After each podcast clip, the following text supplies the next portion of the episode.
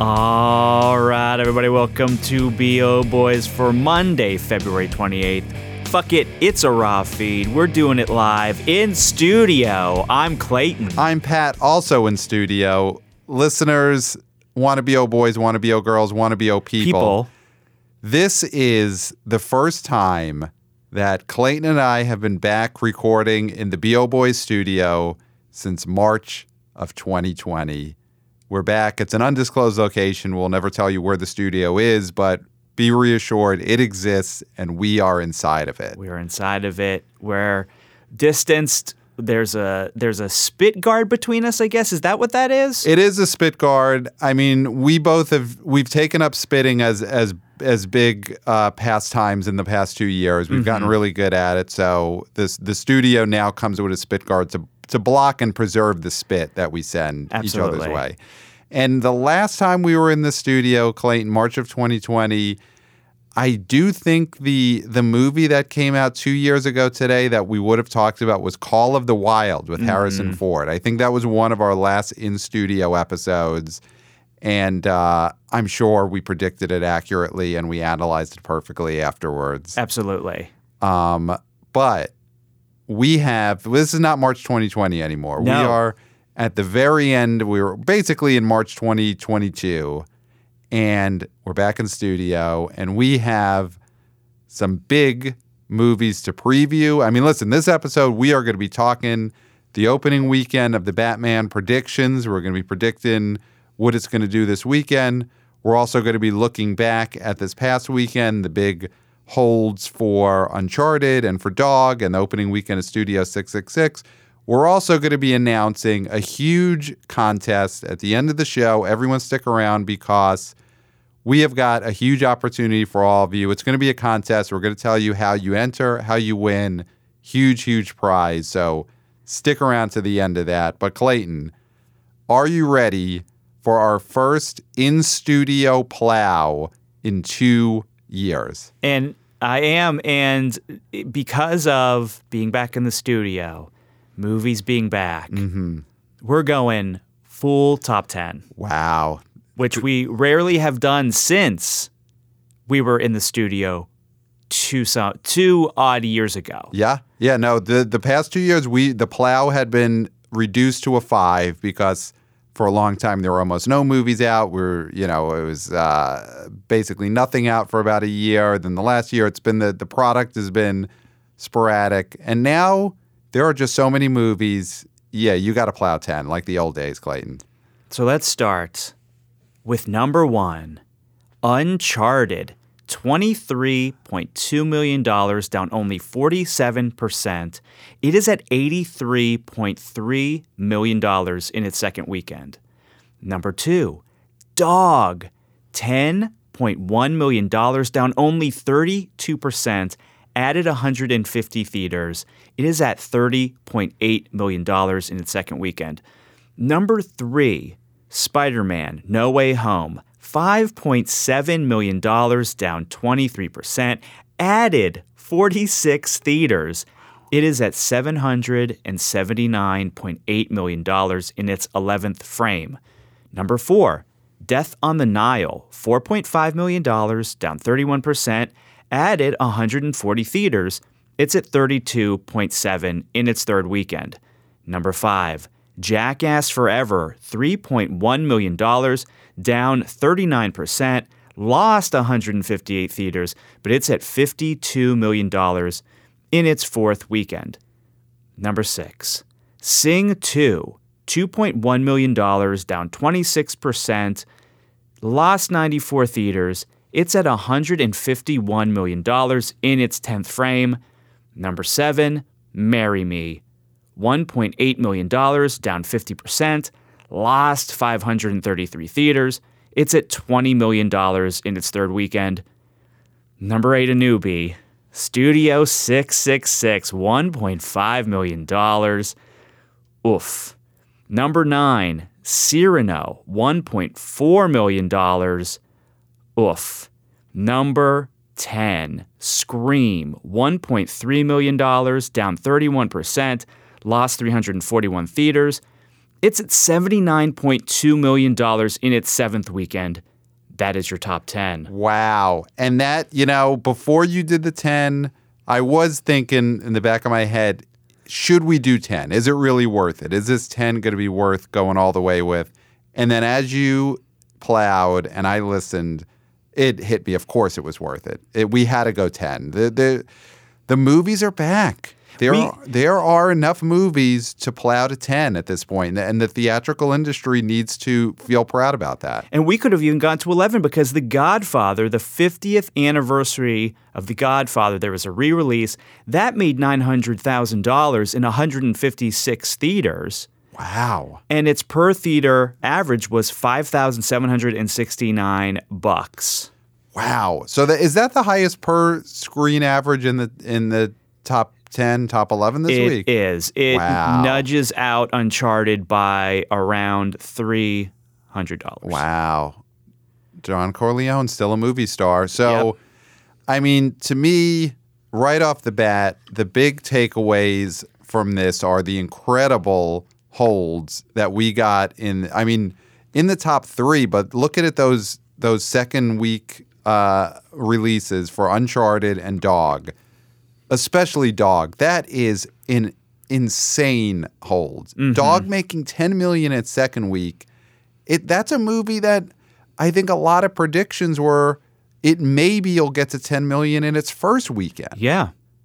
Uh, and It's at 30 right now already. I mean this is, you know, uh, we keep talking Lost City, Lost City, Lost City, but if Lost City ends up being a hit, coming off a dog, Channing Tatum is I mean he is cementing himself as a movie star this this, this season.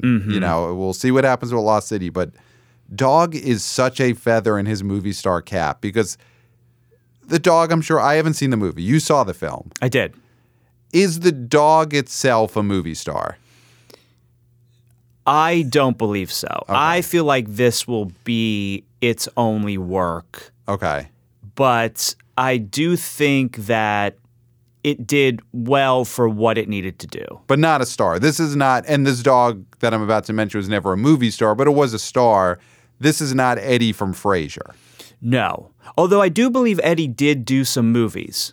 Yeah, he must have. He must have been. I can't think of a big, big movie. I mean, I feel like he's mainly known as a dog from Frasier, but th- that dog was a star. The dog from Dog is not that dog, is not Hooch. No. What well, uh, who was the dog in The Artist? Oh, that might have been a. Fra- could it have been the Frasier dog? I feel like it was like a relative. The thing with dogs is is like what Lassie. They count the descendants as the same dog often. Absolutely. What is the name of that dog again? Eddie, Eddie, the dog from Frasier. Okay. Let me Um, just see. I, I do think that happens a lot with dog lineage, where where if you're related to a dog, you're all the same dog, at least for uh, uh, IMDb purposes. And and probably tax purposes as well. Right. He was in My Dog Skip. Okay. So Yeah. so not as I mean that's it's a Ted Danson situation. That dog's a TV star, not a movie star. Oh, actually, that was M- Moose. Okay. Is Moose the same? I mean, we're going down. We're a- going down a real dog hole. I I guess what I'm saying Yes. here is oh, sorry. Moose mm-hmm. played Eddie on Frasier. okay. So Moose w- was in My Dog Skip. He was in he was in movies. Yeah, he was in one movie, My Dog Skip. Right. So that dog was a TV star, not a movie star. But the dog from Dog is not going to be a movie star. That dog is not the reason that dog is doing such an overperformance. It is Channing Tatum. Mm-hmm, absolutely. So that is such a great hold, but Uncharted dropping only 47%. Incredible. Now, most big movies that we've seen have dropped in the 60s, Yeah. high 50s. Yeah. 47 for this movie is spectacular. Yeah. Because any movie, basically since uh, whatever we always say post pandemic, but since the the movies came back a year ago, anything that opened up big at number one, even if they've legged out long term, always drop fifty five to sixty percent. You know, we saw that from the beginning. Your Black Widows, your F9s, your Jungle Cruises, on and on and on. Your Venoms. None of them have holds that are are are, are anywhere close to what Uncharted just did. Mm-hmm. You know, Uncharted opened up a four day of fifty million dollars. 51, yeah. So to have start that high and to have such a good hold, it really shows. And we saw this. Listen, we're not critics, but we saw this film last night, and I think we're both on the same page. I loved it, I loved it as well, yes. and it is. You see this movie and you understand why it held so well because it's it's got everything you want and it's got a movie star at the top of his game in Tom Holland. Yes, and we were talking in previous episodes. Let's not crown Tom Holland as a star mm-hmm, yet. Mm-hmm. I was saying he's a burgeoning star. You know, I did a little research, mm-hmm. and uh, we're oldsters. Yes. we admit it openly. Right. But And- again, for the purpose of box office, anyone who is basically 31 years or older is an oldster. Absolutely, yes, and and they need to come to grips with that. Yes. But the youngsters love Tom Holland. Mm-hmm. And I didn't know that, but now I do. Mm-hmm. And I'm seeing that he has the opportunity to become a sort of star that we have not seen in a very long time. Yes. Yeah. I, w- I mean, He's only 25, mm-hmm. which is very young for stars. Because you look at someone like Ryan Reynolds, who he just had Free Guy, which was a big, big original IP film. Mm-hmm. Which I look at these two kind of peas in a pod because even though Uncharted, Uncharted is a video game IP, it's not superheroes. Anything Exactly. big that's not superheroes is is it- feels more original. yes. Yes. If it's not superheroes or Star Wars, I'm basically at this point saying it's a it's original IP. Yeah, so those both were just good old fashioned, and by old fashioned we mean 90s and 2000s. Mm-hmm. Just rip roaring, fun. Not like Free Guy wasn't globetrotting, Uncharted was globetrotting, but just you had charismatic people doing fun, adventurous things mm-hmm. and being funny, but also fighting and being tough Right. in a way that you could still be worried for their safety because Right. they were not invincible. Right. They're not superhero gods from another planet with capes on. And we were saying, okay, Ryan Reynolds, he had Deadpool, now he has Free Guy. This really is cementing him as a guy who can, is a star. Yes. And it took him a very long time. He's in his early 40s or early to mid 40s. yes. Tom Holland's 25. Yeah. That gives him so much time to do so many interesting things. Yes. And after seeing how funny he is, charismatic he is, acrobatic he is in this film, And let's just say it, and how buff he is. he's so ripped. He's ripped. I mean, The movie was rip roaring, and his abs are rip roaring. I feel like the sky is the limit for this guy. Yeah. And I haven't felt that way about a young star in a very long time. Because if you look at the last 10 to 15 years of stars, quote unquote stars, that the MCU machine has pumped out, all of the Chris's, your Robert Downey Jr.'s, et cetera, they are all old. They start old and they end older. Mm-hmm. You know, the Chris's are all at this point in their what? 40s? Yes. you know, this Holland is the first new star, I would say, since J Law, where we have had mm-hmm. someone minted as a movie star with multiple hits and they are in their early to mid 20s. That's a great analogy. Yeah. And I would say J Law is still a star. She's, you know, Don't Look Up was a success for her in the sense that I got the Oscar nom nom, all that. She needs to still have a box office hit in this comeback. I think she'll do it. But Holland is, I think, the first one we've had since J Law to be that young star that connects with young people. And more so for him because it's the Leo factor of teenage girls and tweens. They they are in love with him. He is a hot guy who is very safe seeming. Non threatening. Not and it's it's the I mean that is exactly where you want to be. You want listen, you want to be Leo in the 90s. You want to be the pretty boy. Mhm.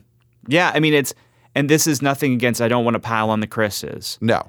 but none of them are non threatening.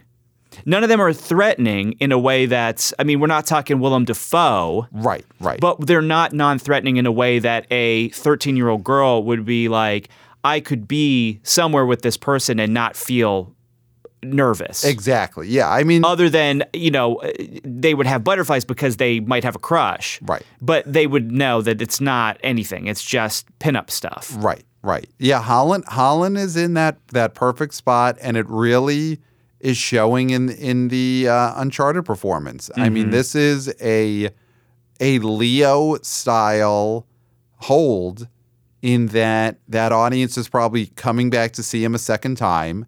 I mean, you look at these teeny bopper girls probably have seen Tom Holland movies between Spider-Man No Way Home and Uncharted. There's probably some of them that have gone like 10 or 12 times in the last couple of months to see a Tom Holland movie. Mm-hmm. Just over and over again. And and that ta- that is star power because that's what you need to hit that next level of box office is you need to have people coming back to see you over and over again. They don't even care about the movie. They just uh, give me a ticket to see Tom Holland. And that was what happened. And I mentioned this a couple episodes ago. Was the Leo, Titanic, Man in the Iron Mask one-two punch mm-hmm. because that film came out while, Ti- while Titanic was still riding high, being number one forever. Mm-hmm. And that was not a well-liked movie. It was not a well-reviewed movie, but it still did well mm-hmm. because he was in it and they had seen Titanic a thousand times at that point, so they wanted a little bit of different Leo. They probably went back and forth between the 2 Mm-hmm. The thing with this film is that this is a much better film than Man in the Iron Mask. Yes, Uncharted, and Uncharted is a big, big movie. Yes. Man in the Iron Mask was, I guess, big-ish for the '90s because things weren't as big then, but it, it definitely was in position as as big of a movie as Uncharted. When he broke in, uh, broke out in Titanic, the producers of Man in the Iron Mask were like ka-ching. Yes, yes, And previous to that, they thought, oh, maybe we'll do okay for Lucky. right, right. So we're very high on him. I think this thing, I mean, even though the Batman's coming out next weekend, I, I still see Uncharted holding mm-hmm. because the tone of it Yes, is so much funner and lighter mm-hmm. than Robert Pattinson, who is a heartthrob that never hit mm-hmm. commercially. Well, since since the Twilight movies. Since the Twilight, Yeah. absolutely. Yeah, since yeah. the Twilight movies. And it's so dark. yes, and it's so goth. Right. And we still might be in cold weather. Mm-hmm. And so that's going to be really tough to go in and see this dark, dark thing. If you're a young kid, you might want to go see Uncharted because it's doing really well at the box office and good word of mouth. Right. And and I think specifically for the young female audience, Uncharted is still going to be a huge pick next week. Absolutely. you know, because to them, Pattinson's old news, Pattinson's old and scary. Tom Holland is is their guy. Let's go see Holland again. They're not even gonna say let's go see Uncharted. Let's go see Holland again. Exactly. So the thing with Holland too is that he had the young ladies before, Mm-hmm. And he has young men in a way that wasn't expected either. Right. and that's big. You got to have them both. Right. And once again, the beneficiary of all this young love is Mark Wahlberg. Mm-hmm. Because, you know, unlike Man in the Iron Mask, in that movie, Leo played the two leads. And so there was no one who really got to uh, uh, soak in the love that Leo was bringing in. But Wahlberg, he's getting he's getting to siphon off that love that that Tom Holland's bringing into the box office. And I think we talked about this off mic in the in the hallway. Right, which we should never do, but But sometimes we can't help ourselves. You gotta kill time. We had, when we had just seen the movie, yeah. that Wahlberg is a guy that young people have grown up with. Yes. because they were very little when they saw the Daddy's Home films or Instant Family. Mm-hmm. And they saw Mark Wahlberg. And now, when they're a little bit older, they want a little bit more edgy, more mm-hmm. action adventure, like Uncharted. Mm-hmm. They're seeing him in that film and they're thinking, oh, Daddy's Home. Yes. Yes. Yeah. So if you're if you're a youngster, Uncharted is thrilling, but it also is nice and safe because you've got Mark Wahlberg, so you got Daddy in the movie, you got your crush in the movie, or or you know, or or you've got your guy that you look up to, whatever it is. But Wahlberg being in there is a nice. He's become a safe presence, you know, Mm-hmm. because these kids they don't know him from The Departed.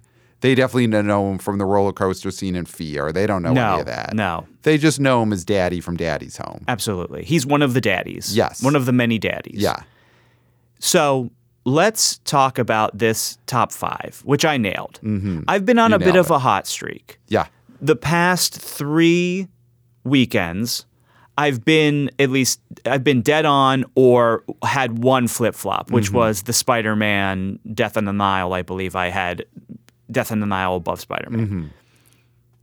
You famously had a little movie called Studio Six Six mm-hmm. in your top five.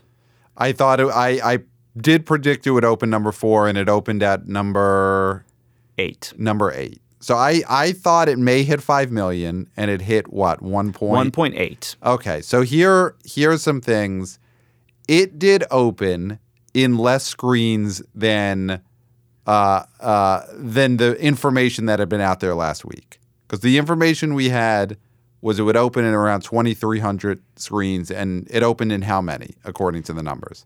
Oh, 2306. Okay, so then it did. I, I nice thought- try though. Nice try. You have to. You have to try. Yeah. I mean, I think that what you have to put this on, Studio 666 opened low, and it all comes down to unlike Channing Tatum, unlike Tom Holland, Dave Grohl, and it pains me to say it because I love him as a rock star, but he's not a movie star. Absolutely. not. and the question has been answered. The- It had to be asked Is Dave Grohl a movie star? You know, this movie had to pose that question. And we now have the answer. Dave Grohl is not a movie star. He's probably never going to be a value add. He's basically possibly an okay cameo, depending on what the movie is. Mm-hmm. But it's clear now he is not a movie star. He's not a put butts in the seats above the title star. Now we'll get to demos in a second, but as of now, Mm-hmm. Studio 666 is the 15th lowest wide opener in movies that opened in at least 2,000 theaters. It is 1.5, like we said, distributed by Open Road Films. Mm-hmm. Something curious here. Okay. The number 14th, which was right underneath Studio 666, was a movie called Collide. Okay. Opened to 1.5, also distributed by Open Road Films. In 2017, in February of 2017. So four, five years ago, basically, to the weekend. In number 13, mm-hmm. Rock the Kasbah, a famous Bill Murray bomb. Yes. They came off very, very came out very close to Jem, which was also is also on this list. This film opened to 1.4 million dollars, and it was distributed by Open Road Films. Yeah. It's it's Rough for them. You don't. This is not the list that a studio wants to be in over and over again, especially when they're a studio that, you know, it's one thing to have Warner Brothers have a few releases in here because Warner Brothers is also going to say, okay, well, look at the top hundred opening weekends of all time. We have a bunch of those, so mm-hmm. whatever. You know, some good, some bad. But Open Road Films is not going to have any movies that opened in the top 100 of all time. You don't want to be on only the bad lists. Absolutely. And speaking of Jem of the Holograms, it is number 12 at 1.3 million. And it opened the same exact weekend as Rock the Kasbah. I thought they were very close. They were same weekend. This was a Universal Pictures film. And one thing about this list on Box Office Mojo of the worst wide openings of all time, they're also counting a bunch of 2020 re releases in there, which, I mean, they have Toy Story 2020 re release as the number two worst opening of all time. A Saw re release is four. Um, and one other one that I got to strike out of there A Nightmare Before Christmas 2020 re release as the 11th worst open. So those were taken out. Yeah. So basically, take those three out. Studio 666 really has the 12th worst opening of all time. So mm-hmm. this is pretty bad, but let's just give propers to the movies that Studio 666 could not even get close to in terms of worst openings. still at number one, worst opening weekend wide release of all time, is still the Oogieloves and the Big Balloon Adventure.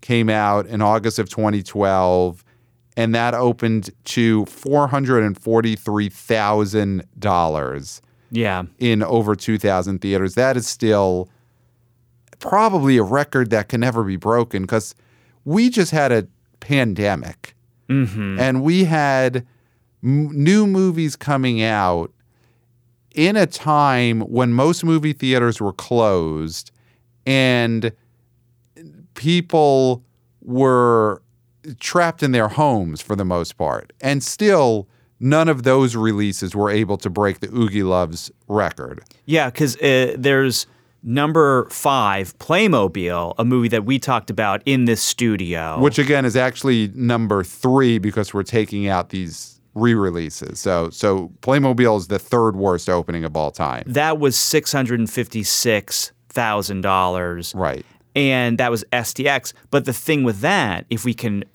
uh, uh, uh, just Rewind. Go in the in the way back. yeah, yeah, that was the noise I was trying to make. Is Yeah. a rewind. I knew what noise you had in your head. that was variable pricing tickets, Yes. which was something that was being tried at the time. Obviously, then it just got thrown out the window because of the pandemic and everything. It was this is not the time right now to mess with that kind of thing. No, we still no. think variable variable pricing can work, Oh, definitely. but this was one of the reasons Playmobil I think did so bad is because who knows how much there would be places that people paid 50 cents for a ticket. We don't know because we don't Yeah. know the breakdown. We'd love to know the breakdown. Yeah. But then right under that is King's Daughter, The King's Daughter, which made Pierce seven, Brosnan movie from a couple of months ago. Uh, which actually was filmed in 2014. Right. Made 723,000.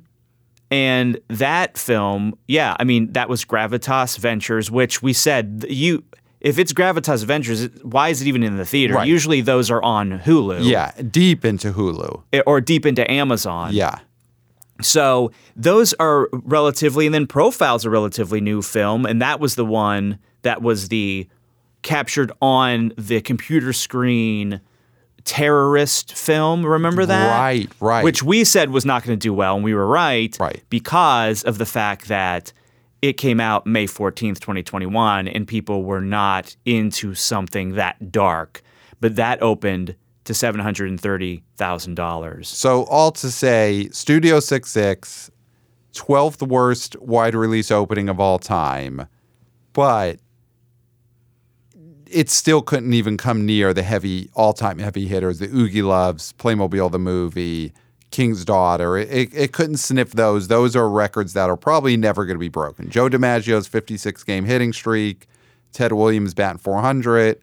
Oogieloves is the lowest opening of all time. Th- those are records that will, you know, when the aliens take over and humans are gone, those records will still stand. Absolutely. And I think that is good for this film because it was always kind of a lark. It- that's a thing. And it got bigger than I think Dave and the band expected Mm-hmm. and released more. They wanted to just do something low budget, and then Open Road must have said, hey, let's put a couple million into this. Right. He's been doing the talk shows. He was on James Corden. He did Hot Ones. Mm-hmm, And so he was promoting this. This was Right. not a film that wasn't being promoted. He's But- proud of it. but the issue is Mm-hmm. there's that sort of promotion, and then there's commercials. Right. There's blanketing all of America with commercials for this movie every ad break. Right. And Open Road just didn't have the money to do that, and that's why this film g- did what it did. Right, right, right. It, it does show that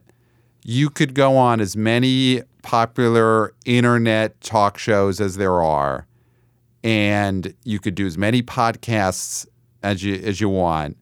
It is still not the same as putting commercials on during uh, NCAA basketball Absolutely. you know, dur- during pro wrestling, during, um, you know, uh, the news or whatever it is people watch on TV. That's still the way that people get their information, not from hot ones. And why did Dave Grohl not participate in the Rumble, the WWE Royal Rumble, or Mm-hmm. at least set up a match for WrestleMania? That's what Johnny Knoxville did, and Jackass Forever continues to hold really well at the box office. I mean, but Jackass Forever also had a lot of television commercials. You know, it Yes. does this all shows that you got to have your grassroots stuff, you got to find your interesting ways of promoting your movies, but TV commercials are still the main way that people know any information in their day-to-day life. Oh, Americans absolutely. get their information from TV commercials.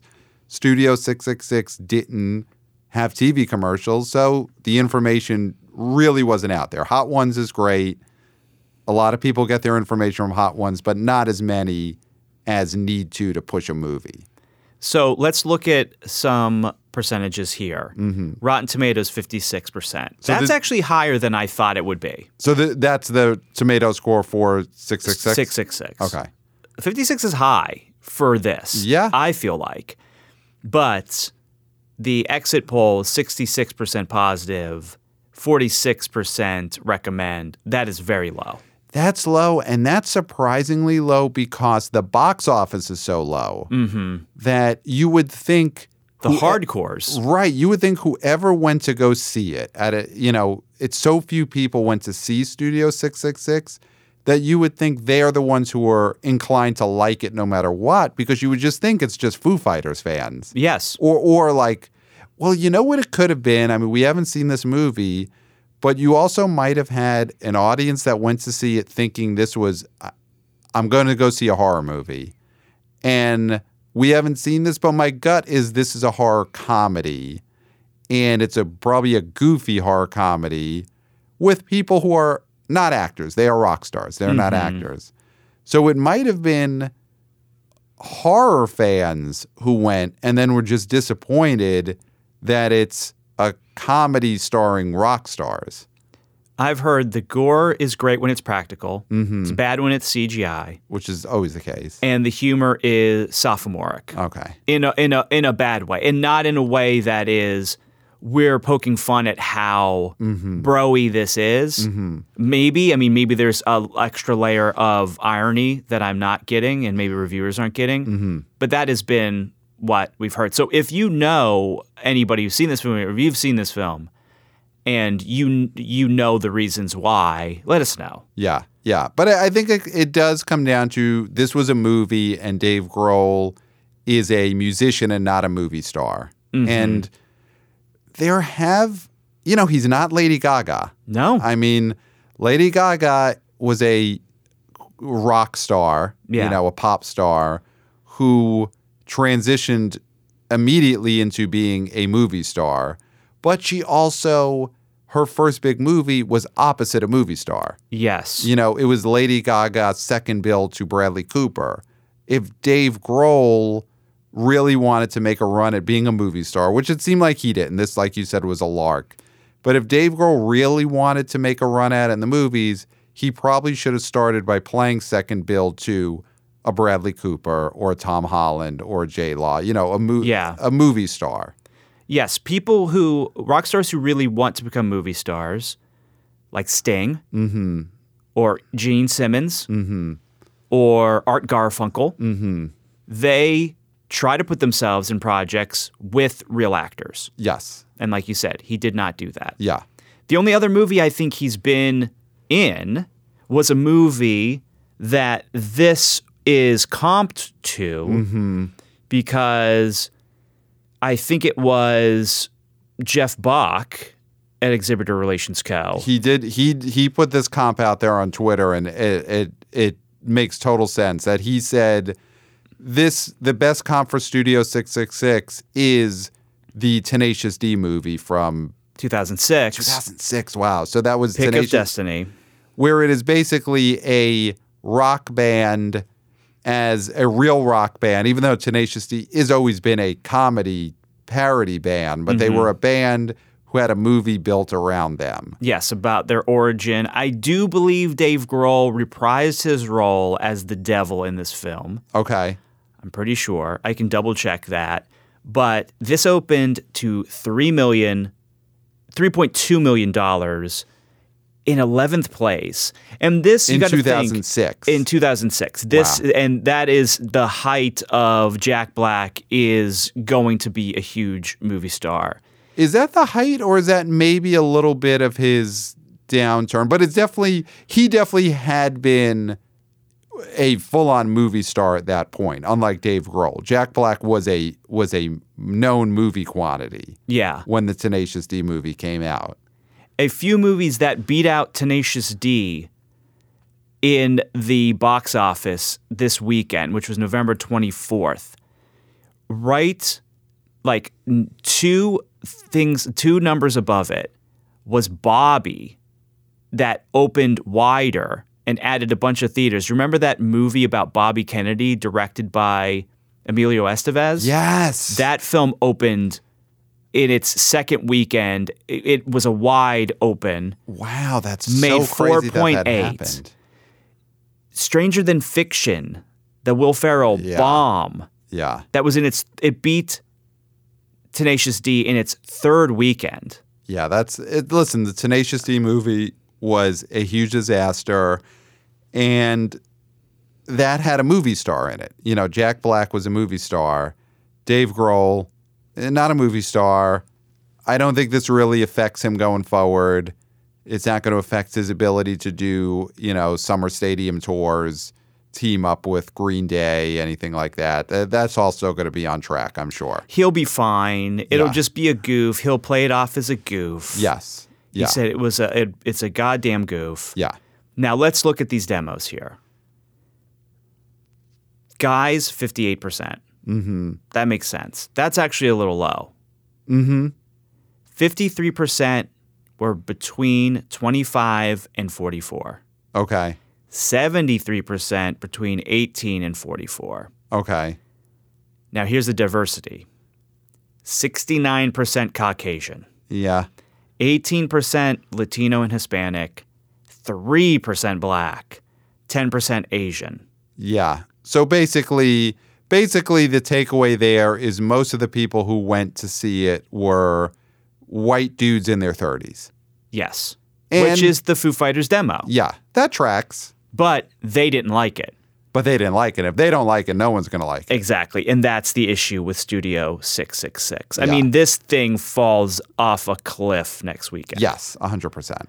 There's no way it doesn't. So let's then go to Cyrano, a movie we both knew was not going to reach the top five because it was only released in 797 theaters. Yeah. So, I mean, the big takeaway here is this was a fully botched release by, is this MGM UA? Is that who Mm-hmm. This is, it? yeah, UAR. Yeah, I mean, it's a fully botched release.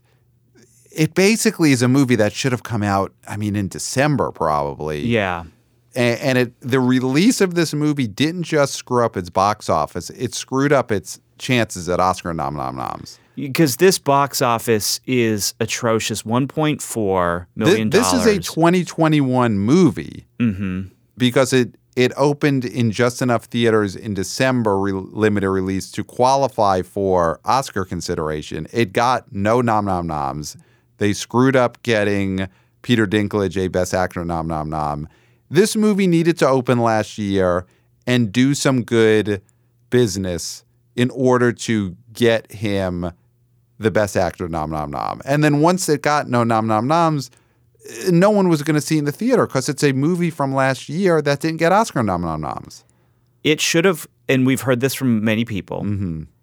and not just experts, but uh, wannabe boys, wannabe girls, and wannabe people. People. This should come out on Valentine's. They should have released this on Valentine's Day. If, If they, anything. Yeah. If If- they weren't going to put it out last December in a big way, then why would you put it out two weeks after Valentine's Day? Because according to the numbers, this thing's been hanging around for 11 weeks. Jesus. So what what's hap- what is what is happening with this Yeah. film? It's made 1.4 like we said. It's let's see if we can find some demos. I mean, it's got a good fresh rating. That doesn't really matter. I mean, I'm sure it's a good movie, but at this point, people look at this movie and think it came out 10 years ago. Mm-hmm. And, and it might have a good fresh rating, but people look at this movie and they know it's an Oscar play, and they know it's an Oscar play that didn't get any nom nom noms. Yeah, I'm not seeing demos, but I think at this low of a It might be hard to track demos when when a movie makes this little. yeah. You know, this few theaters, eh, you're just not going to have the people who have the, enough surveys to, you know, uh, to go out. It's not worth it. It's- Exactly. it's- It's, too much walking in between people right. in the theater. It's just like too far to tra- tra- traverse. So, I mean, this movie's DOA. I'm sure it'll be on streaming at some point. I'm sure it's good. Mm-hmm. Um, the other thing that you heard in a few places is people were surprised it was a musical. Yes, and we've heard from a very reputable source Yes, from from yes from a friend of the show. that Peter Dinklage raps. Yes, yes, And there's nothing wrong with rap as an art form, but I think it's unexpected in this scenario. because it was. I listen. I don't know everything about the Cyrano story, but I'm pretty sure it takes place in the past, in a time before rap existed. I mean, listen, there is uh, nothing against rap to say that there was a time before rap, Yeah. and if Cyrano takes place in a time before rap, and then Cyrano raps, it's going to startle you. Mm-hmm. You're in an audience. You might not be disgusted by it, but you will be startled. But Hamilton, that was a, that, that that that was before rap. it was a time before rap, but that was a movie that, or uh, I mean, it was never a movie. It was a uh, a play that was filmed for streaming, but that was a property in which everyone knew going in it was all rap. Yes. I think the problem with having rap in Cyrano is that if it's not all rap, it needs to be no rap. I agree with that. You know, I agree with that. you could do rap in times before rap, but then it's got to be about the rap and it's got to be all rap. Mm-hmm. Um, and then you're advertising it as come see Cyrano, come see rap in Cyrano. And that's the name of the movie. Exactly. Yeah. And and Cyrano has to be in spray paint. yes, yes, yes. It's in the spray paint font. And, and, and Cyrano's like bursting out of like a brick wall or something. Yeah. Yeah. But they didn't do that. So people are surprised when he has his rap number. Yeah. It, it, it had to be promoted like Bulworth, and it wasn't. Yes, yes, yes. That it's the rare time uh, any box office analyst will ever say the reason this movie failed is it wasn't promoted the same way as Bulworth. Absolutely. Now, let's. Is there anything in this top 10 that we haven't covered? Now, it's not in front of you. I don't think So, there's anything other I'm- than. Do you want to talk about Marry Me? No, "Marry Me" is at what twenty million total. I mean, it's a it's, It's- a giant bomb. Yeah. It's it's so much lower than we would have predicted at this point. It really, really is a bomb. I think, you know, it's it'll always be hard to dis to unentangle the uh, the Peacock day and day uh, streaming aspect of it from how it would have done if that wasn't the case. Mm-hmm. Um, but that's a bomb. I mean, I think the one thing I want to throw out there is Scream At number 10, is at what almost 80 million. 79.2. So here's something I'm going to throw out there. Love it. And I know that we've talked about divvying up the cash for Spider-Man No Way Home when it finally hits 800 million domestic. Mm-hmm. I though think the more interesting thing to divvy up in these next few weeks is we should divvy up the money for Scream. Who deserves that when Scream hits 80 million domestic? Okay. Which is going to be next week. So yeah, either next week or the week after. I mean, next week could be a packed show because it's going to be the opening weekend of the Batman.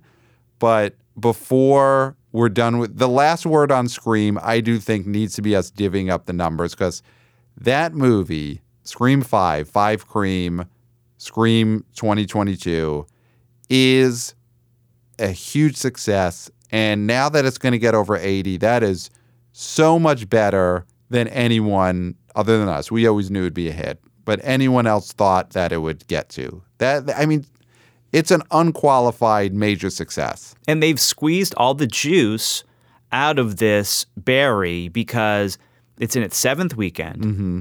and it's still not on PVOD. Yeah. I, I well, it might actually. it might be available to buy on PVOD, But it's not on available to Paramount. Plus. It's not on Paramount Plus. And it's a great strategy because the day they finally drop that on Paramount Plus, and the day they Paramount finally drops Jackass Forever on Paramount Plus, those movies will be so much more enticing to subscribers because they were such huge hits in the theater.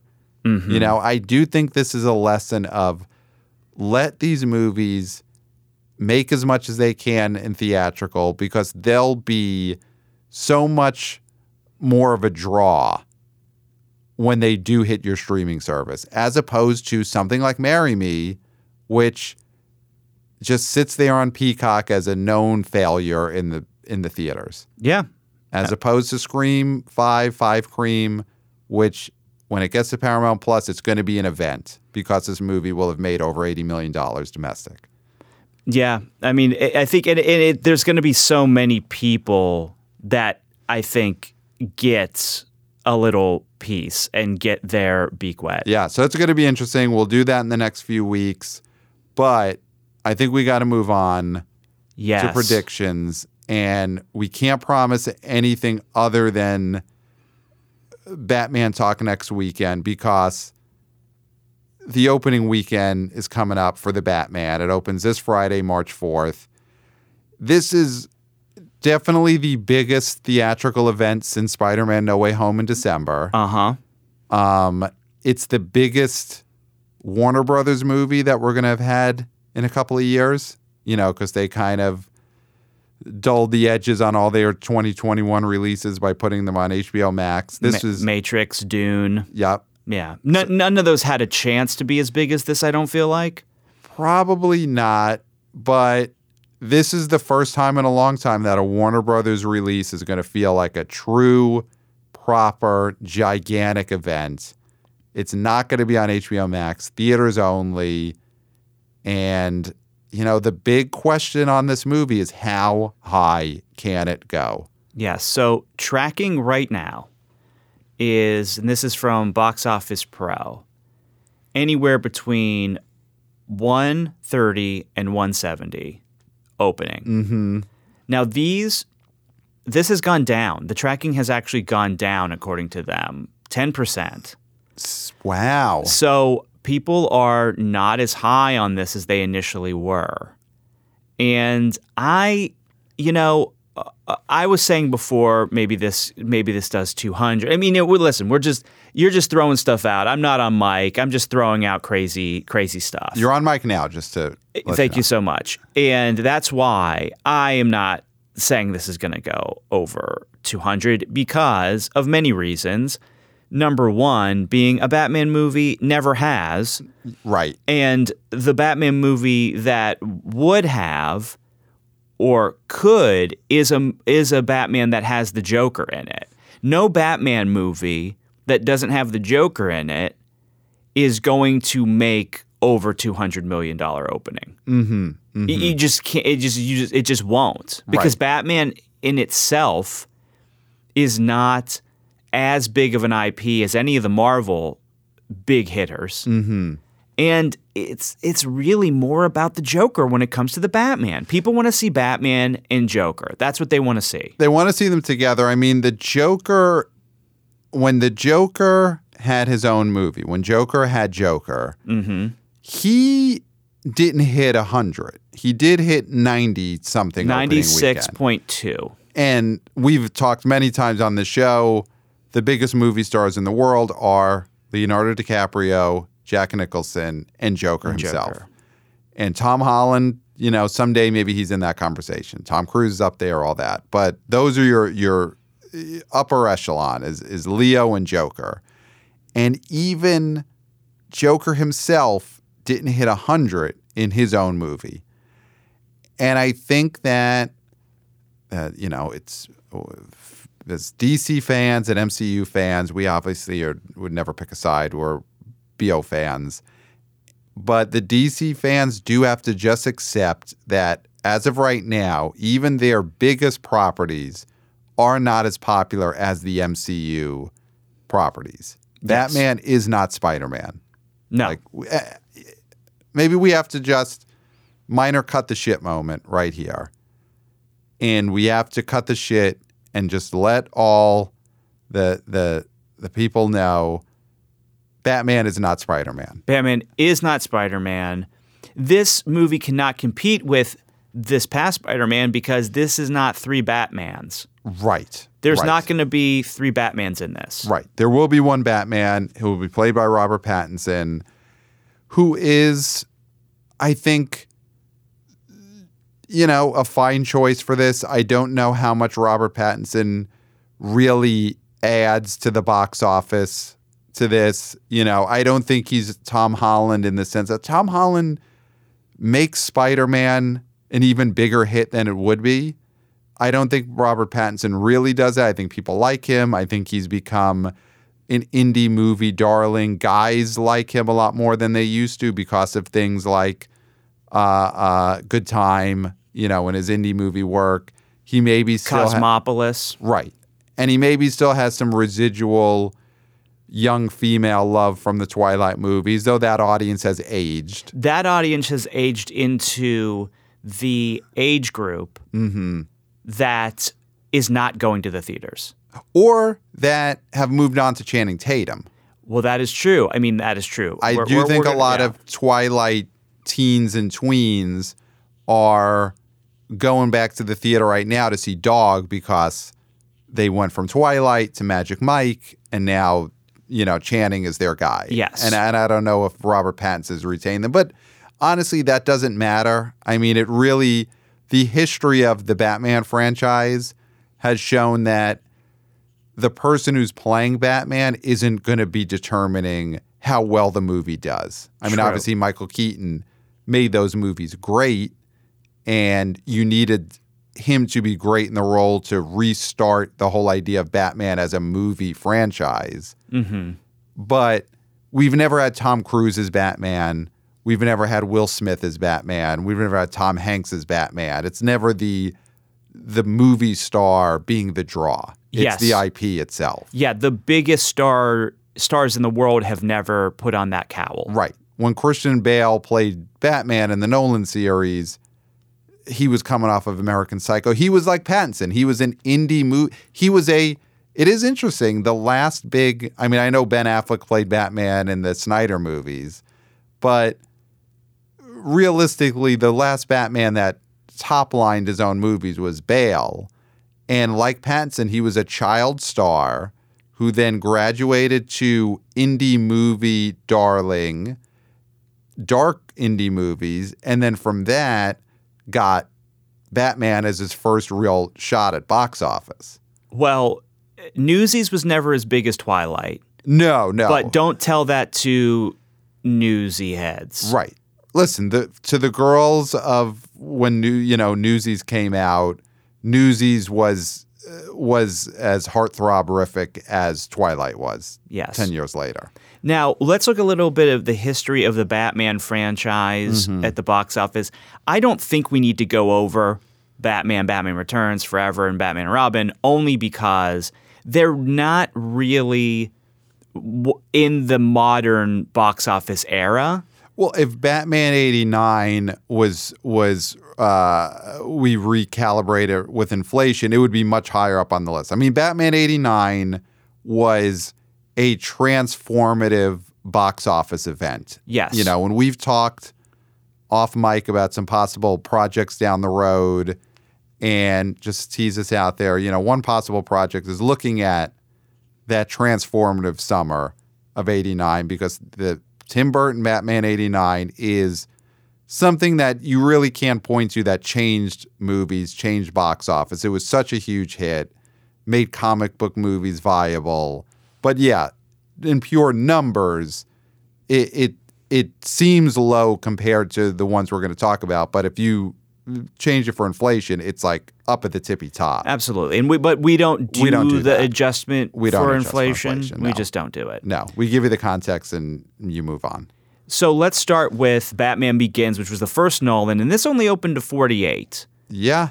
Because the expectations were low. People didn't know what this was going to be. Mm-hmm. Again, like you said, Bale was a guy coming off of American Psycho. Mm-hmm. Nolan had never done anything like this. and it ended up at 205.3 million domestic, which was nice.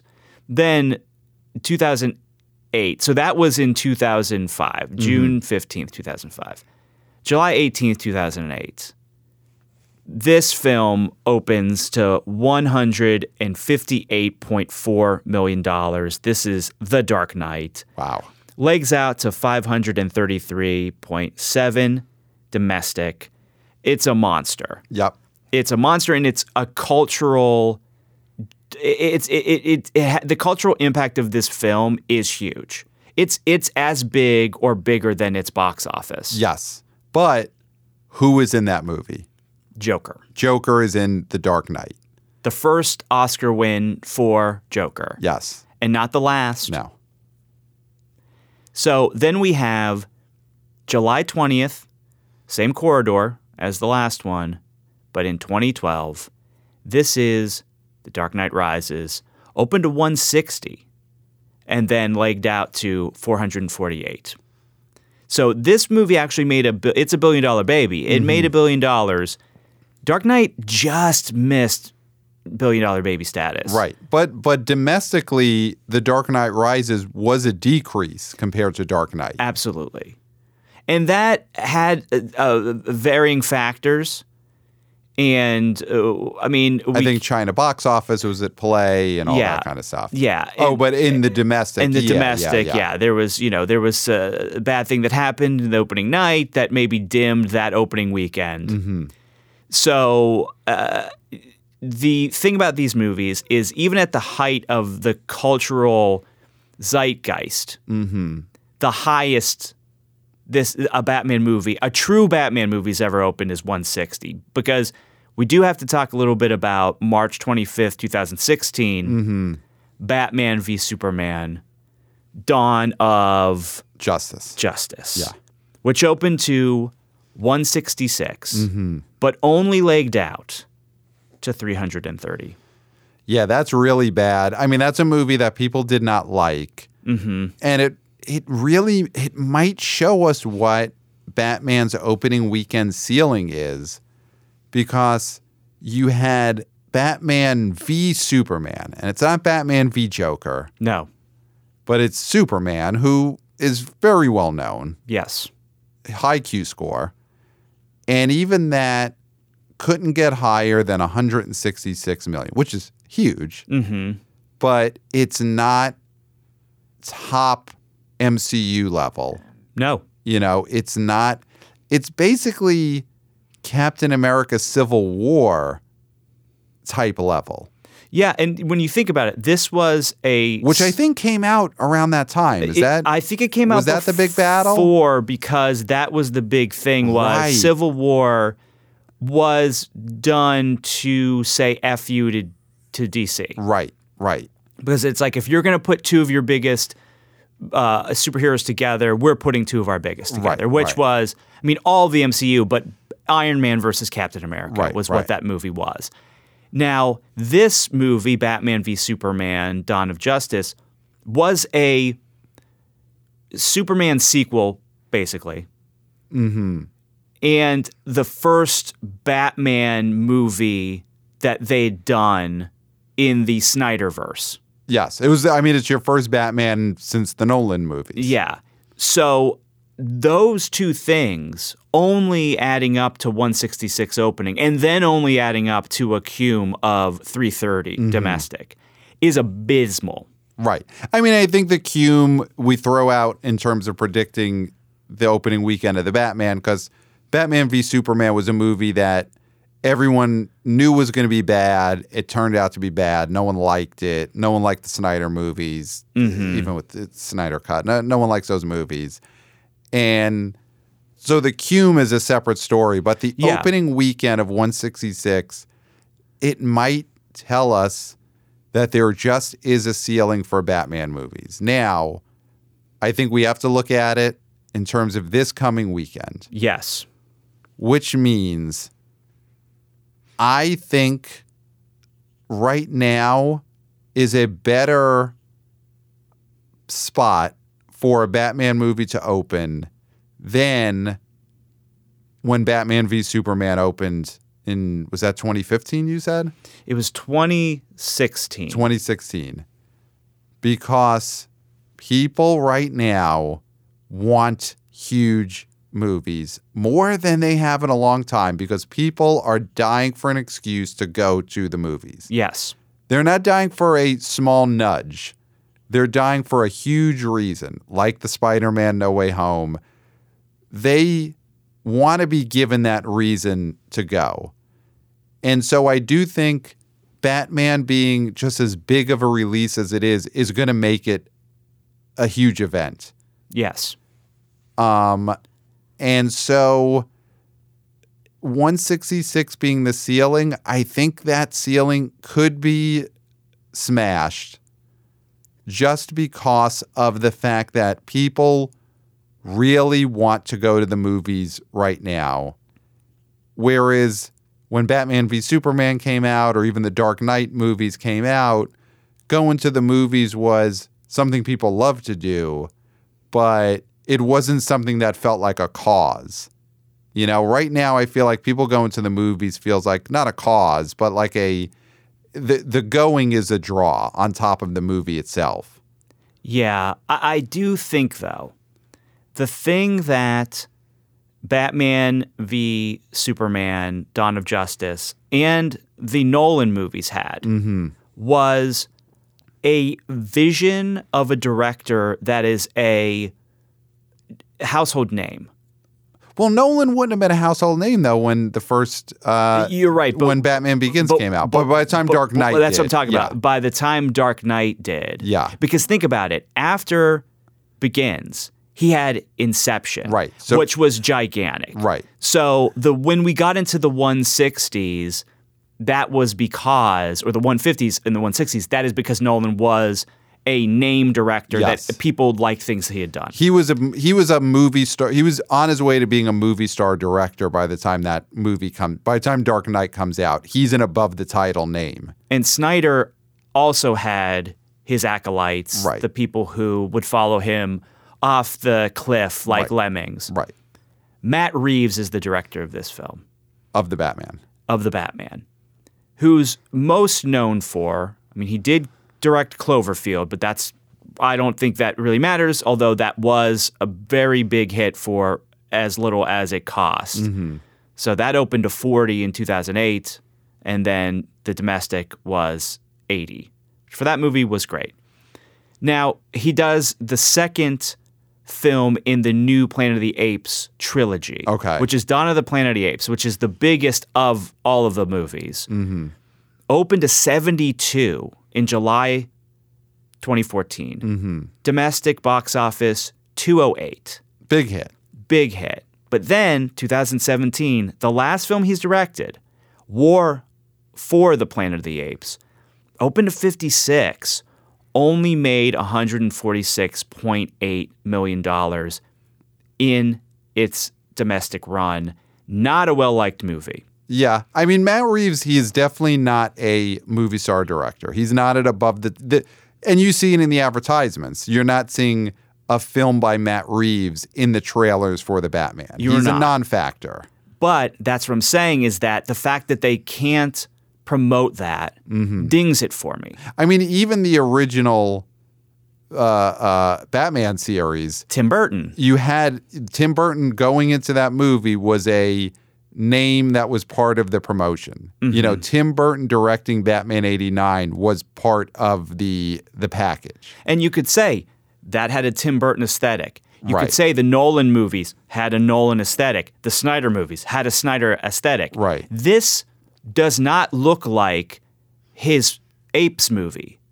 This aesthetic is My Chemical Romance. This aesthetic is weirdly emo and Mm-hmm. dark in a way that I do think culture is moving back to the like when you, even you look at the fonts on Mm-hmm. the posters that's some late 90s early 2000s sort of nu metal looking stuff Right, right. Is And- Korn on the soundtrack for the Batman? I mean, it could. I mean, that's the thing is that I might be too uh, too much of an oldster to understand how much people will resonate with that look. Right, right. To me, it feels old, but I uh, but I think young people could like it. So that's one of the things I'm kind of on the fence about. I actually, even though you know I was throwing out 200, I think I'm lower on this than you are.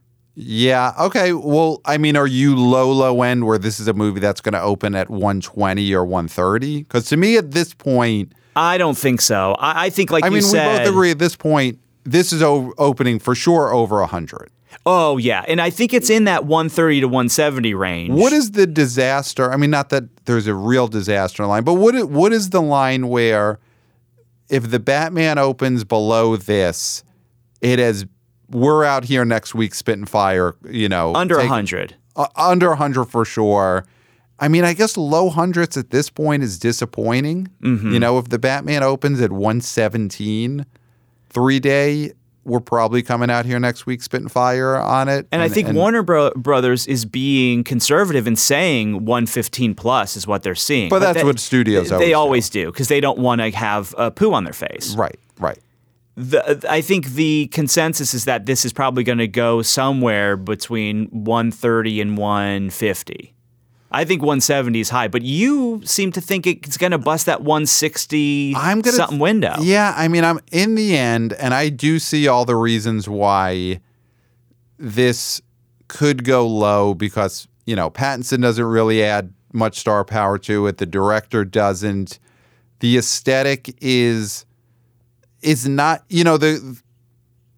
I'm listening to all the negatives here, but like the aesthetic of the Nolan films was a nice change up from the Schumacher films that had just directly preceded it. Mm-hmm.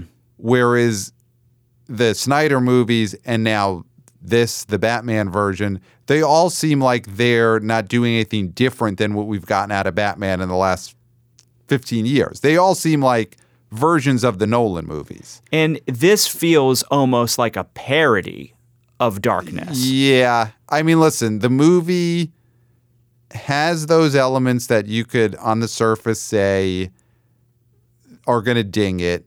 And again, cut the shit. Batman is no Spider Man. It's not going to do. It's not going to do 200. I'm not even flirting with that.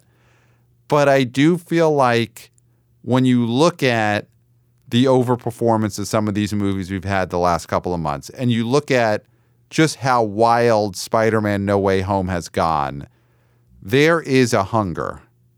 A hunger. The fans' hunger. The fans' hunger for big events at the movie theater. And it's the biggest event that we've had at the movie theater since Spider Man opened in December. And so I do just think the movie fans are going to feast this weekend. And even if they have their hangups about it, even if the movie fan is thinking, ah, you know, this Batman movie doesn't look much different than the Nolan movies, and Pattinson isn't a big deal, and who the hell is this director? He's no Tim Burton, he's no Nolan, all that stuff.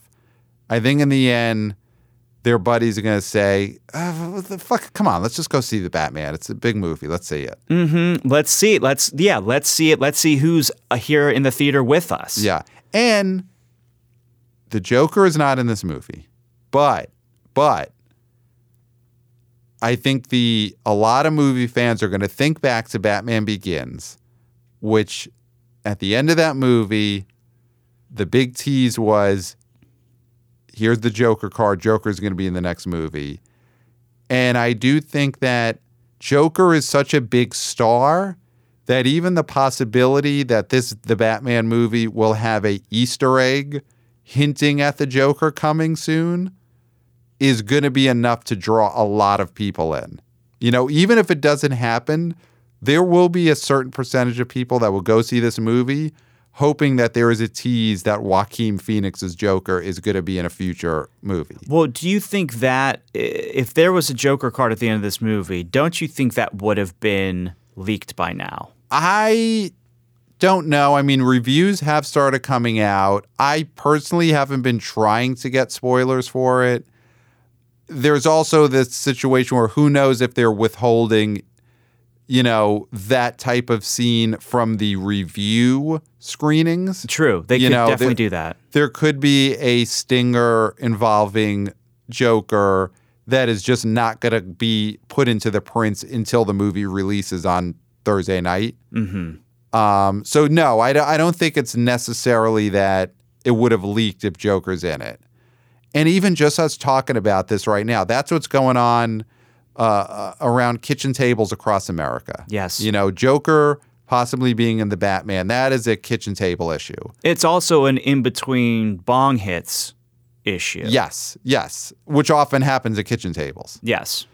And so I think even that is going to be a factor that makes this an event. So I am going possible I'm going to go with it's going to be the biggest Batman opening weekend of all time in that it's going to beat Batman v Superman and I'll just say it gets to 170. All right, that's that's that's big. And you know what? I hope it does. I mean, we've been surprised with how big Spider-Man No Way Home opened. We've been surprised how big Uncharted opened. Mm-hmm. It seems like these big movies have been hitting. Right. And of course, Uncharted not as big as Batman, but the upward slope Right.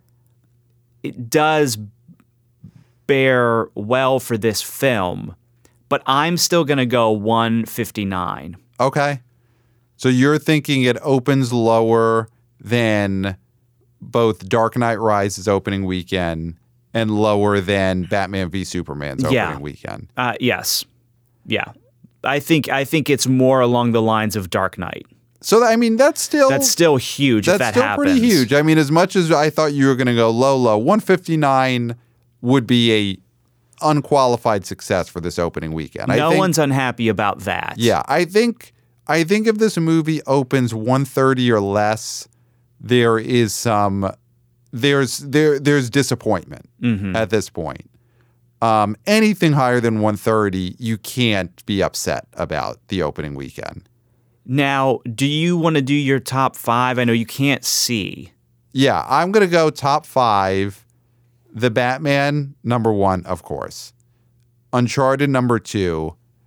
Dog number three. Spider Man number four. And was Jackass. So the was, so Death on the Nile was number four at 4.5, and then Jackass was five at 3.1. and then what was number six? Sing 2 at 2.1. So then I guess it's got to be Death on the Nile. I don't see Jackass Forever making that kind of jump.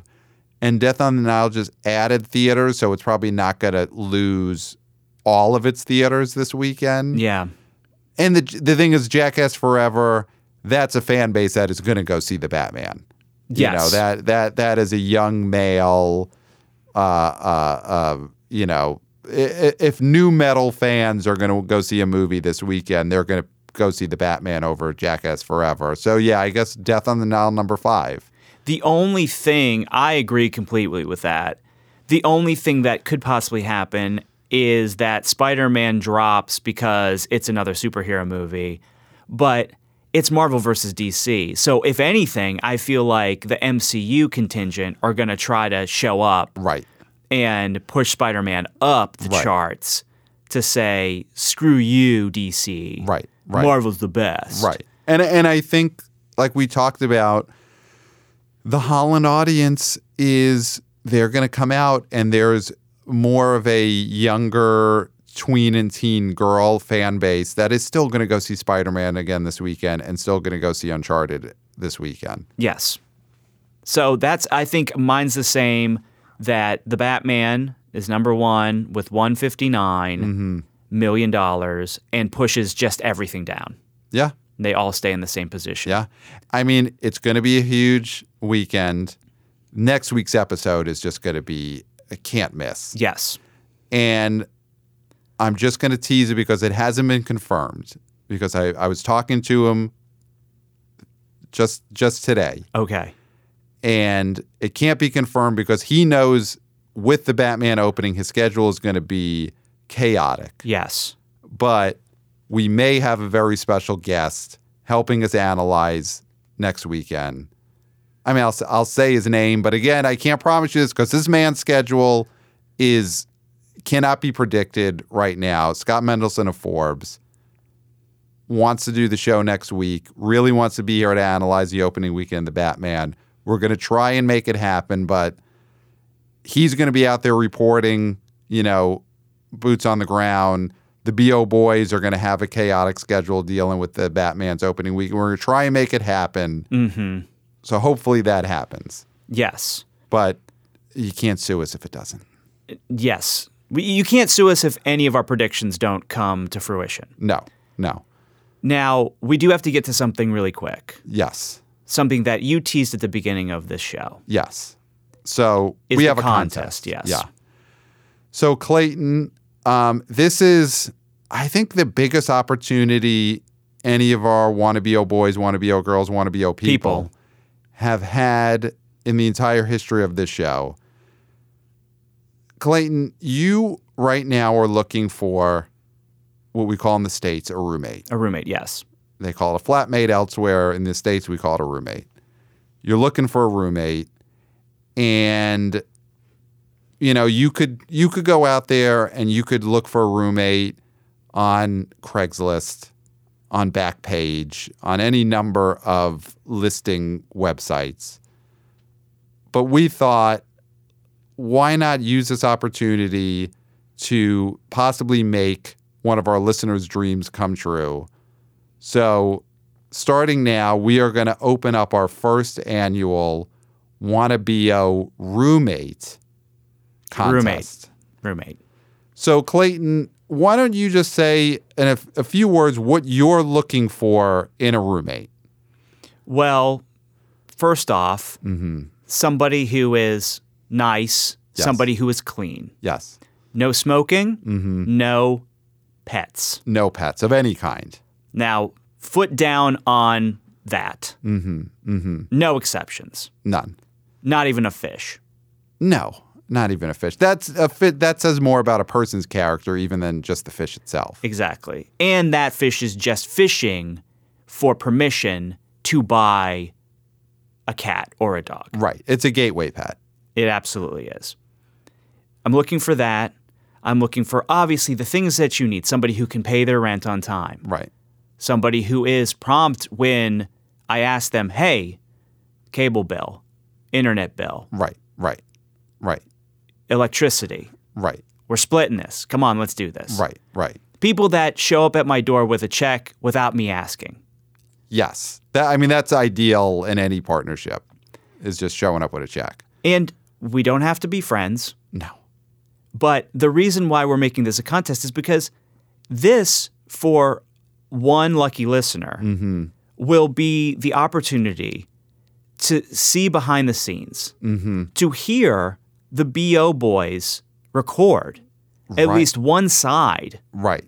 You will get early info Right. through me speaking, Right. not through Pat. Right. Well, this is when, you know, right now we're in studio, but we're going to be a mix of in studio and virtual recordings. Yes. So when we're recording virtually, that means that you, Clayton, will be recording out of the apartment where this contest winner will be living. Mm-hmm. Not out of their room. You'll be in your room. Let, let's also make this clear. This is a Separate room situation. Yeah. Not same bed. yeah. This is this is a two bedroom apartment with a shared living room, Yes. shared kitchen, one bathroom. It's not two en suites. No. And this is in a very prized area in a very popular New York City borough, Yes. not Staten Island. Yes. Yes. I would never trick anybody into something like that. Yes. So this apartment, we will not disclose the location, but it is in one of the boroughs, a not Staten Island borough. Yes. Now, if you do win this contest, Mm-hmm. you will have that privilege of keeping your trap shut for an hour to an hour and a half every Sunday and or Monday Mm-hmm. while we record the show. Yeah. And let's be honest, probably closer to an hour and a half because it's summer box office coming Yeah. up, and these episodes are going to be jam packed. And as long as you're quiet, you can ear to the door. Yep. You Gla- pro- you provide a- your provide your own glasses. Yep. I'm not Put a providing glass- glasses for you, Yep. But you could put a drinking glass up against the door and listen. Yep. And now, Pat, we haven't t- gone over this, Mm-hmm. but if they've shown good behavior, Mm-hmm. if they pay all the bills on time without me asking, there could be an opportunity, could be months, could be a year, to meet Pat Stango, the other BO boy, Right. in person in a social situation. Yes. That is not guaranteed, and Not that you do not win that No. in the initial winning of this contest. No, That is no. not a guarantee. I'm saying No. that right now. It's this is not win dinner with Pat. no. This is want to be a roommate with Clayton. Absolutely. So that's what we're putting out there. Now, what we want, Mm-hmm. you email us Yes. your name, yes. just a little bit about yourself, Yeah. obviously, Yeah. Where you work, Right. vaguest of financial information, Right. right? I mean, Credit score. credit score is, I mean, put that just in, put your name in the title and then just put the number of your credit score. Yeah, yeah. People won't know what it is. Yeah, yeah, yeah. But just do that. Yeah, we'll know. We will. Yeah. Well, actually, we'll. But yeah, because this is coming to both of us. I get to. I have a 50-50 say in the winner of this contest. Oh, absolutely. Because they so, they may someday socially interact with you. Right. May not guaranteed. Someday. Not, Not, guaranteed. guaranteed. Void where prohibited. Mm-hmm. And th- then uh, what your biggest five BO predictions are for 2022. Yeah. So this, is, what the- makes it a contest. This is what makes it a contest. The Mm-hmm. other things will be taken into account, obviously. This is where you really can stand out. This Right. is where you can really win this thing. right. Because if you have the same score or even a less score than somebody who just predicts bullshit, Right. you will have an edge. Right. Five predictions. So whether something does well, whether something does not well, whether uh, you know a movie gets pushed, Right. whether something happens during the release of a film, like you Right. can go as crazy off the board as you Right. want. Are all AMC's going to become Dave and Buster's? Exactly. Exactly. Prediction. Yes. Any of those, five of those. I need five good predictions. So to sum up, then this is the Wanna Bo Roommate contest.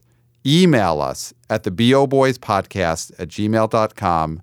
In the subject line, put your name and your credit score. Mm-hmm. And then the body of the email, put your full name, a little bit about yourself, and you know what your financial situation is. You don't have to give full details. We'll go No. over that in person, but at least let us know. You know, do you owe people money? You know, Yes. if in if you real and be honest, if you have no money in the bank and you have a lot of debt, tell us that in the email. Because again, that may sound bad, but it could be overlooked if your five predictions for the box office for the next year are really awesome. Yes. So make sure to include five predictions that you're making about the box office the next year because that can override the fact that you have no income, you have a lot of debt. Yeah. You owe It some could. scary people Yeah. a scary amount of money. Yeah. So it's a huge contest. Want to be a roommate. And like Clayton said, void where prohibited. We're very strict about that. And this contest, you're not eligible to enter this contest if you are a relative of the BO boys. Yes. So my mom cannot enter this contest to be a want to be a roommate for Clayton. My sister, my nieces, they can't enter. My wife cannot enter. Clayton, your family, your parents cannot enter this. Your sister and and your nephew, none of them could enter this contest. But you know who can? Any wanna BO boy, mm-hmm. wanna BO girl, Yes. or wanna BO person Person. over the age of 18. Yes. Now, obviously, I'm going to go more towards my age. Right. So, listen, if you're 24, them predictions better be great. Yes. And your credit score has to be good. Yes. Yeah. But if you're a Gen Xer, you know, then maybe you could get away with a lesser credit score because they that's what makes this a contest. There's so many factors. Yes. And you know, we're, we're going to sit down and we're going to take everything into account. Absolutely. So, We're not just going to give this privilege out willy nilly. no. So, all our listeners enter even if you have a long-term lease, you have a, a living situation that that you're you love, this is an opportunity that supersedes anything you have going on housing wise right now. Yeah. I mean, I'm sure your roommate's doing a podcast, but it ain't BO Boys. No, no. Oh, that, that's the thing. This is a chance for you to get away from a podcast that's being recorded uh, in your apartment right now that you hate and get into an apartment where the BO Boys is being recorded. Absolutely. Because you know your roommate's just doing a podcast with his buddies and just, you know, chopping it up about culture. Right, right. It, I mean, if you're in an apartment where right now it is just two comedians who every week have a different comedian on as their guest, and they're talking about what happened at the comedy shows last night, this is your chance to get away from that, to not be in the other room while that is being recorded. Yes, extricate from why why are you being quiet for that? Right, right. Instead, this is your chance to sit in a room and for an hour to more likely an hour and a half every week, be quiet while the BO Boys is recorded on the other side of a, a wall. I can't think of a higher privilege. So email us, the BO Boys podcast at gmail.com. Um, one more thing I want to get out there is a plug for a show that I am loving right now. And they just dropped a, a, a new episode looking ahead at the Batman, which a, a lot of people are doing right now. And I liked this show's angle on it. Of course, wannabe oh boy Danny started his podcast, I Screen, You, You Scream, Scream. you being the the letter U, comma for, For the movies. the movies. The number four. Just dropped a, a great episode where where uh, him and some guests, first episode where he's had guests on, where they're talking about the Batman and the history of the Batman movies. And I think they come at it from a great angle. Danny's doing a, a great job out there. And you know what? Me and him have he's he's asked a few times, and and I'm throwing this out there now on a future episode of Ice Cream, You, You Scream. No, it's Ice Cream, You, You scream, Scream for, for the, the movies. movies.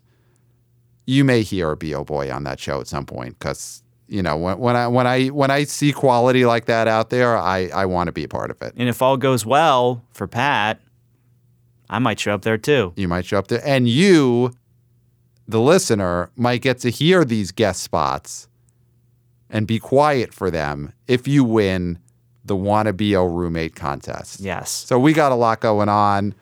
We may have a huge special guest next week. There's a lot of podcasts, not a lot, but there's one out there that that I suggest you listen to as part of your preparation for the Batman. You got Jeff Bock at Exhibit Relations Co. on Twitter every day, just spitting a hot fire about the box office. You got Scott Mendelson at Forbes, just writing uh, a Pulitzer Prize winning uh, essays every day about the box office.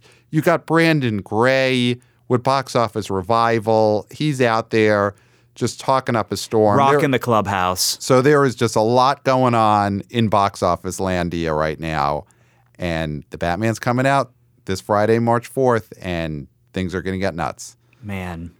You want to get nuts? Let's get nuts.